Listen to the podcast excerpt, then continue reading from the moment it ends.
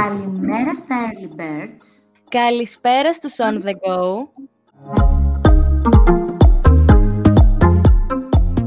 Σήμερα μέχρι εδώ, γιατί λόγω κάποιων ανηλυμένων υποχρεώσεων το τρίτο μέλος του team μας απουσιάζει και επειδή επανάληψη μη τυρπάσης μαθήσεως είμαστε η Αναστασία και η Βασιλική. Σήμερα λοιπόν στο podcast μας φιλοξενούμε τη Γεωργία Παράσκου, την Τη Διευθύντρια Πολιτισμού σε όμιλο της UNESCO για την Ελλάδα και όχι μόνο. Ανήκει στην Αθήνα και την αντιπροσωπεύει σε μεγάλο βαθμό, θα μπορούσαμε να πούμε, καθώς έχει αναλάβει από την, ήδη από την ηλικία των οκτώ εθελοντικά, φυσικά, καθήκοντα για τη διάδοση πολιτισμού και νεολαίας. Καλησπέρα, Γεωργία. Καλησπέρα, κορίτσια. Χαίρομαι πάρα πολύ που σήμερα είμαστε μαζί. Πρωινό Κυριακής. Ό,τι καλύτερο, νομίζω. Ό,τι καλύτερο. Ό,τι καλύτερο. Για ό,τι κάνετε, είναι πολύ σημαντικό το έργο σας που προάγεται έτσι σε σπουδαία μηνύματα για τις νέες γυναίκες και όχι μόνο φυσικά. Οπότε πάμε να τα αναλύσουμε όλα. Πάμε να τα πούμε όλα. Γεωργία, σε ευχαριστούμε πάρα πολύ. Εσείς οι ακροατές μας παίρνετε το καφεδάκι σας και μας ακούτε. Θέλουμε να αισθάνεστε κοντά τόσο σε εμάς όσο και στη Γεωργία. Ανήκουμε όλοι στη νέα γενιά. Οπότε θέλουμε να διαισθανθείτε, να ακούσετε τη συνέντευξη αυτή. Ε, πάμε να ξεκινήσουμε με την πρώτη ερώτηση.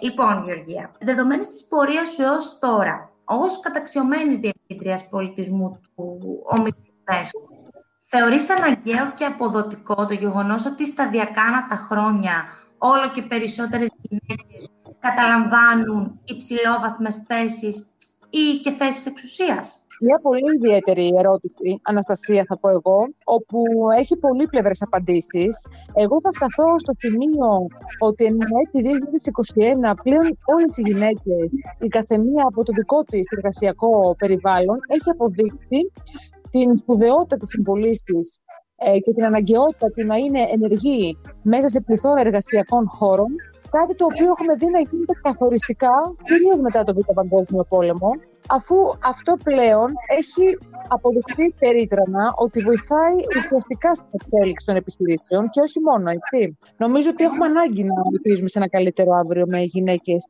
σε θέσεις ευθύνης.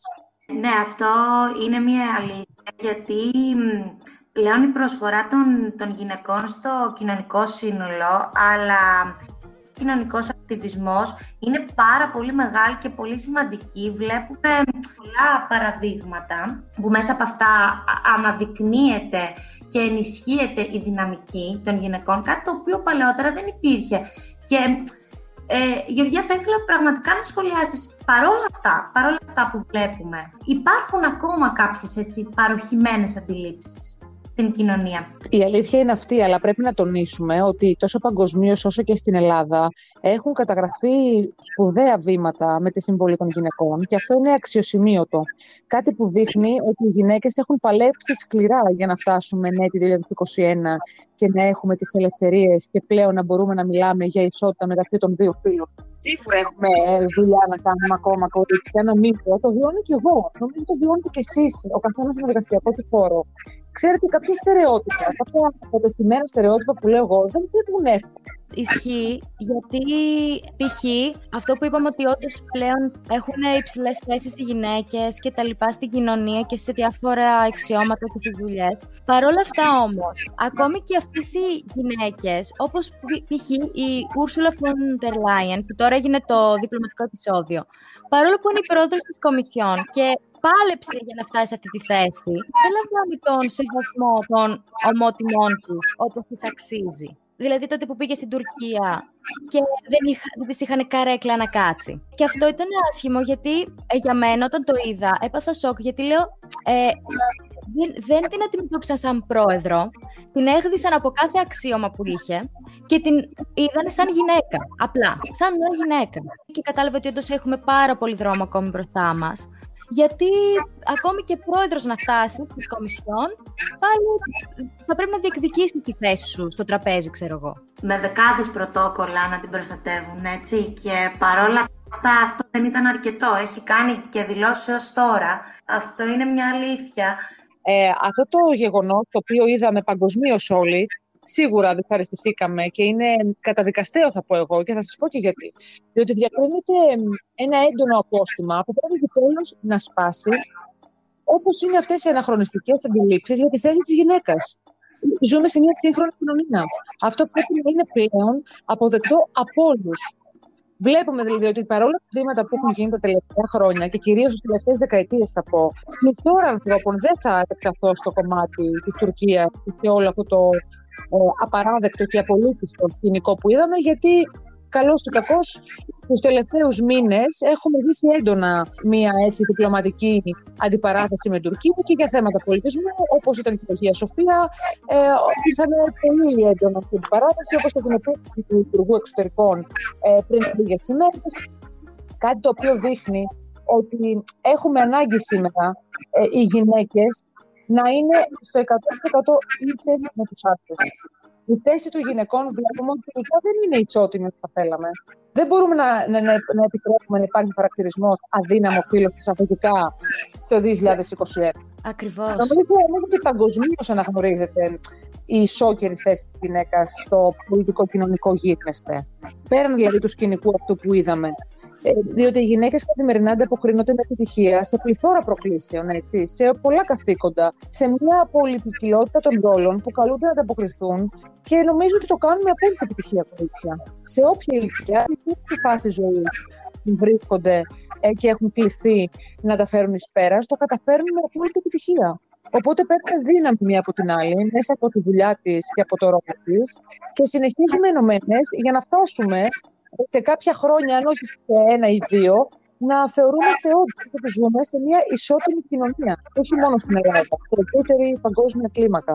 Βεβαίως και βλέπουμε ότι για το τελευταίο εξάμηνο έχουν αρχίσει πολλοί οργανισμοί να συστήνονται και να, και να συγκροτούνται υπέρ των δικαιωμάτων των γυναικών και όχι μόνο. Βλέπουμε πολλές γυναίκες να δρουν και να θέλουν να προσφέρουν όλο και περισσότερο. Εσύ, Γεωργία, είσαι μία από αυτές.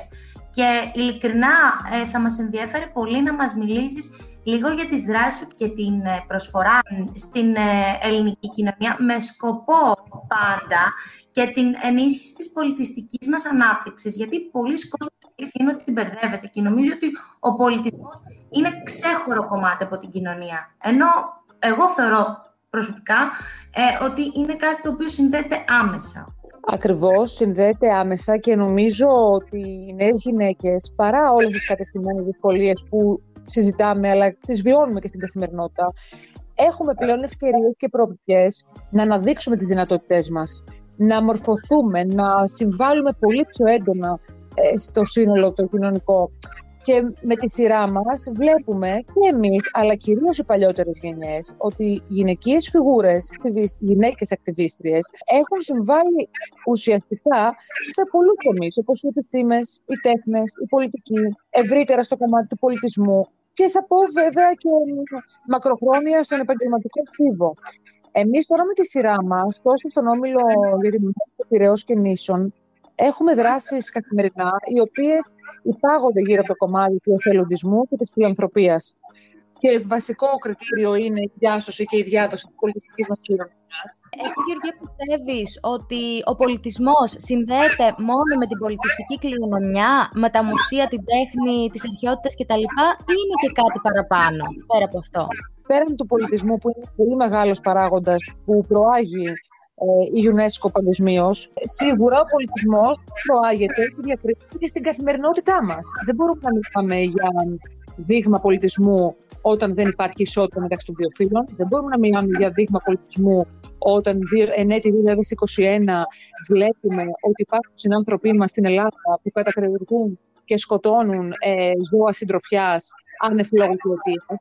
Δεν μπορούμε να μιλάμε για πολιτισμό όταν κάθε χρόνο είμαστε προκτή σε θανατηφόρο τροχιά της θύμης τους δρόμους.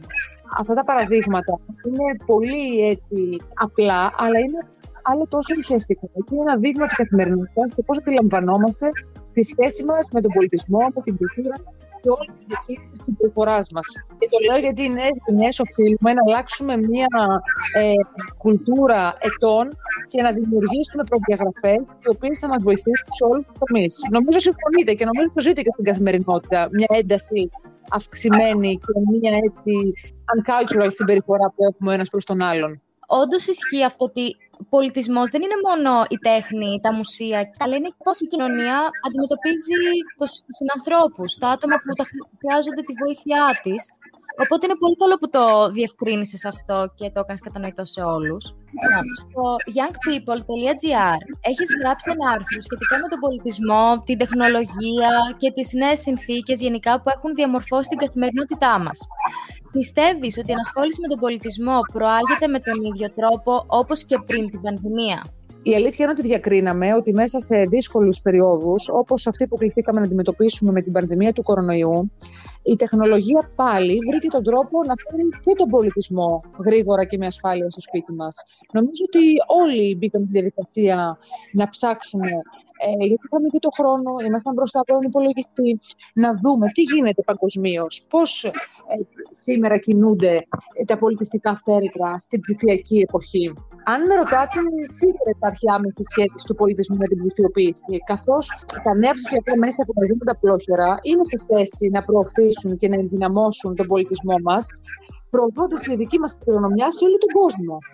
Κάτι το οποίο μας δίνει τη δυνατότητα και εμείς από την Ελλάδα να κάνουμε tracing σε ένα μουσείο, σε ένα αρχαιολογικό χώρο, σε μία έκθεση αντίστοιχα ή σε ένα national gallery, και με τριακόσια εξήντα view και με πολύ μικρό αντίδημο οικονομικό να δούμε σαν να είμαστε ζωντανά μέσα στο μουσείο ή μέσα στον αρχαιολογικό χώρο. Ε, νομίζω ότι αυτό είναι ένα πολύ ωραίο ταξίδι με πολύ ωραίους έτσι σταθμούς, το οποίο η τεχνολογία πλέον μας βοηθάει να είναι πιο γρήγορο, πιο ομαλό αν θέλετε και, και λίγο και πιο ασφαλές μέσω της τεχνολογίας από το να έχουμε τη δυνατότητα και περιοριστήκαμε όλο αυτό το διάστημα ε, λόγω της πανδημίας του κορονοϊού. Μπορεί να περιορίζεσαι υπό την έννοια ότι δεν μπορείς να κάνεις πλέον commuting και να κυκλοφορήσεις είτε να ταξιδέψεις ή να γνωρίσεις νέους πολιτισμούς ή και να μάθεις τον δικό σου πολιτισμό. Μπορείς όμως παρόλα αυτά νοητικά να νοηθείς στο ίντερνετ και να βρεις τα πάντα. Σε πολύ μεγάλο βαθμό και την διαπολιτισμική επικοινωνία, ανακαλύπτεις νέες δραστηριότητες, καινοτόμα εργαλεία. Δηλαδή αυτό πραγματικά είναι πολύ ενδιαφέρον και θεωρώ ότι... Είναι μια μεγάλη αλήθεια αυτό που λες τώρα που καταγράφεις και η αλήθεια είναι ότι κορίτσια η ψηφιοποίηση είναι μια παρακαταθήκη για το μέλλον μας. Από μόνη της όλη τη διαδικασία ψηφιοποίησης του κράτους και πολιτιστικών οργανισμών αντίστοιχα στην Ελλάδα για το μέλλον μας και για τη νέα γενιά είναι μια σπουδαία παρακαταθήκη. Είναι ένα δείγμα πολιτισμού η δυναμική χρήση της τεχνολογίας. Θεωρώ ότι έχουν γίνει βήματα πάνω σε αυτό το κομμάτι και είναι πολύ σημαντικό αυτό που έχεις γράψει πάνω σε αυτό να το διαβάσετε, να αφιερώσετε μερικά λεπτά, αξίζει τον κόπο. Για εσένα, Γεωργία, θέλω να σε ρωτήσω αυτό, γιατί οι επικοδομητικές συζητήσεις με ανθρώπους σαν εσένα που είσαι δημιουργική και έχεις όραμα προς το μέλλον, θεωρώ ότι μπορεί να επηρεαστεί ο κόσμος και περισσότερο η νέα γενιά από αυτό το podcast. Ποιες είναι οι επιδιώξεις και οι φιλοδοξίες σου για το, για το μέλλον?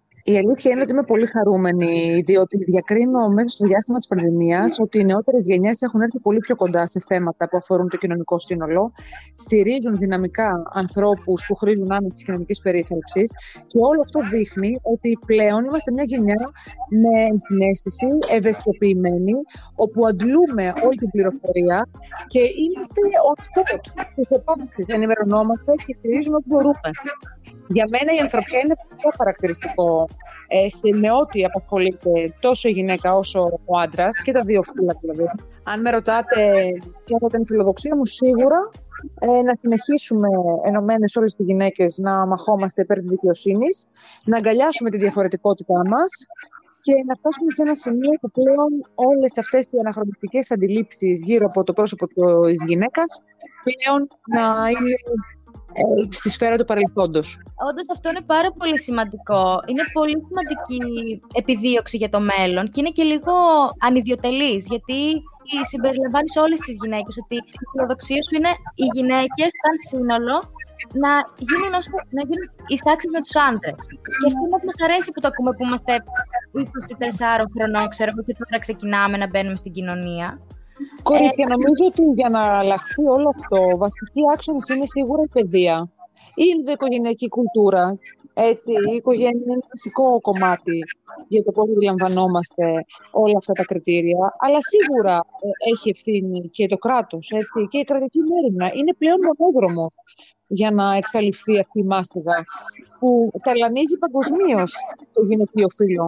Στην Ελλάδα σίγουρα είμαστε πάρα πολύ καλά στο κομμάτι ναι. αυτό της ισότητας. Ναι. Και να τονίσουμε ότι έχουν γίνει πληθώρα προσπαθειών τον τελευταίο χρόνο και πλέον έχει ενσωματωθεί η αρχή της ισότητας των δύο φύλων μέσω του νέου Εθνικού Σχεδίου Δράσης για την ισότητα των φύλων μεταξύ τόσο των γυναικών όσο και των ανδρών. Κάτι που είναι πολύ βασικό για όλους. Δεν είναι μόνο οι γυναίκες οι οποίες βιώνουν την ανισότητα. Αυτό το βλέπουμε κυρίως στις νέες γενιές. Ναι, ισχύει αυτό. Και μια τελευταία ερώτηση. Ποια είναι η συμβουλή σου για κάθε νέα και νέο που θέλει να ασχοληθεί με τον πολιτισμό και τον εθελοντισμό, έχει όνειρο και μας ακούει? Η συμβουλή μου είναι να αρχίσουμε να αντιλαμβανόμαστε την αξία της προσφοράς. Ένας νέος άνθρωπος ε, οφείλει να έχει επίγνωση της αξίας του να προσφέρει έναν άνθρωπο που έχει ανάγκη. Πρέπει να έχουμε κριτήρια πάλι. Πρέπει να δημιουργούμε συνθήκες οι οποίες θα μας ευνοήσουν για το μέλλον. Και ο εθελοντισμός έχει να προσφέρει πολλά χαρακτηριστικά και στον χαρακτήρα μας και στην ευρύτερη εικόνα που μπορεί να έχουμε για το κοινωνικό σύνολο, αλλά και για τις ανάγκες. Οπότε όσο περισσότερο βοηθάμε εθελοντικά, τόσο περισσότερο θα νιώθουμε γεμάτοι. Ανταμείβεσαι καθημερινά, νιώθεις ολοκληρωμένος. Είναι σημαντικότερος. Χαίρεσαι. Αυτό. Εμένα η αντίληψή μου για τον εθελοντισμό δεν περιστρέφεται ότι πρέπει να είμαστε από πάνω. Ο εθελοντισμός δεν είναι κάτι το οποίο πρέπει να φέρνεις όλη την ημέρα σου αυτό, αλλά να υπάρχει σαν κουλτούρα μέσα στη ζωή σου. Ναι, ναι. Αυτό, αυτό είναι μια αλήθεια. Δηλαδή, διαμορφώνεις μέσω του εθελοντισμού και μέσω ποικίλων δράσεων, γιατί ο κοινωνικός ακτιβισμός είναι πάρα πολύ σημαντικό. Αναπτύσσεις τις, ε, τις ικανότητες που ήδη έχεις, ανακαλύπτεις καινούριες. Νομίζω ότι είναι πολύ σημαντικό αυτό για την νέα γενιά. Δηλαδή, να μην σκεφτόμαστε μόνο το υλικό κέρδος που θα μπορούμε να αποκομίσουμε από κάτι, αλλά και το πνευματικό, γιατί το πνευματικό είναι αυτό το οποίο έχει διάρκεια και μπορεί να σου ανοίξει πολλές πόρτες προς το μέλλον, όσο και αν είναι δύσκολες, περίεργες οι εποχές. Άνθρωποι οι οποίοι, και ιδιαίτερα στη νέα γενιά, δεν εφησυχάζονται, διαρκώς προσπαθούν για κάτι, πάντα κερδισμένοι. Είτε ε, βραχυπρόθεσμα, είτε μακροπρόθεσμα. Σίγουρα, γιατί μέσα από τον εθελοντισμό δημιουργούμε και καλύτερες συνθήκες. Είναι και αυτό μία πλευρά της αξίας του εθελοντισμού, έτσι. Μα ναι, ισχύει, γιατί και ε, ε, οι νέοι π.χ. και όλες οι ηλικίες για την ακρίβεια, ισχύει αυτό που είπατε και οι δυο σας, ότι γνωρίζεις κάποια πράγματα για εσένα που, και για την κοινωνία που δεν θα τα γνώριζες αλλιώς. Δηλαδή, κάπως έτσι βγαίνεις από το δικό σου το καβούκι και από α, πράγματα, ιδέες που πίστευες ότι ήξερες και μαθαίνεις καινούργια πράγματα. Γίνεσαι και εσύ καλύτερος και όντως αισθάνεσαι και ότι εγώ συνείσφερα σε αυτό το πράγμα. Αισθάνεσαι ότι ε, μέλος της κοινωνίας, ουσιαστικό. Εγώ τα προσωπικά μου βιώματα, κορίτσια, που μπορώ να σας πω έτσι πολύ συνοπτικά, από ομάδες που έχω έτσι δημιουργήσει και έχει τύχει να έχω μια θέση ομάδων διαστήματα με νέα παιδιά, έχω αντιληφθεί ότι υπάρχουν άτομα τα οποία έχουν αναγνωρίσει και έχουν αξιοποιήσει προσωπικές τους δεξιότητες, τις οποίες δεν τις φαντιζόντουσαν πριν αρχίσουν να, να είναι εθελοντές σε έναν οργανισμό ή για ένα συγκεκριμένο project. Έχω συνεργάτες οι οποίοι μάθαν να λειτουργούν αποτελεσματικά σε ένα σύνολο της ομάδας. Πολύ σημαντικό αυτό. Υπάρχουν άνθρωποι οι οποίοι μέσω του πολιτισμού, της ενασχόλησης με τον εθελοντισμό, ήρθαν σε επαφή με νέες κουλτούρες, με νέες πολιτιστικές συνήθειες άλλων χωρών. Κάτι το οποίο δεν θα το κάνουν ή ενδεχομένως να μην είχαν την, το χρόνο. Οπότε όλο αυτό βλέπουμε, ότι αναπτύσσονται νέες κοινωνικές δεξιότητες, δημιουργούνται νέες φιλίες, γνωρίζεται κόσμος. Υπάρχουν νέες συνεργασίες, που οι νέες συνεργασίες μπορεί να ωφελήσουν από τον εθελοντισμό μελλοντικά και σε ένα εργασιακό περιβάλλον όπου να έχεις και οικονομικές παροχές. Και αυτό που πιστεύω εγώ είναι ότι έχεις μία απλόχερη διδασκαλία στο πώς να σέβεσαι και να αλληλεπιδράς σε δύσκολες συνθήκες μέσα στο κοινωνικό σύνολο. Όπως το βιώνουμε εμείς τη στιγμή με το όμιλο της UNESCO Πειραιώς και Νήσων, που έχουμε δύο δομές άμεσης περίπτωσης ατόμων που δυστυχώς δεν έχουν το δικό τους σπίτι, και ζουν όλοι μαζί. Ζουν εκατό άτομα σε ένα κοινό χώρο. Έχουν γίνει μια οικογένεια. Κάτι το οποίο και μας κάνει καλύτερους ανθρώπους. Δηλαδή, έρχεσαι σε επαφή ε, με στοιχεία που η αλήθεια είναι ότι το παιδί στα είκοσι του δεν έχει την πολυτέλεια να βιώσει όλα αυτά, αν δεν μπει σε κοινωνικές ομάδες που έχουν διάφορα θέματα. Και αυτό είναι μια αλήθεια. Ναι, ναι, συμφωνώ απόλυτα σε αυτό. Γενικά θεωρώ ότι οτιδήποτε συζητήθηκε σε αυτό το podcast, έτσι λίγο μια σύνοψη και μας έχει πει Γεωργία, είναι πάρα πολύ χρήσιμο, είναι good to know, γιατί απευθυνόμαστε ως επιτοπλίστων στη νέα γενιά.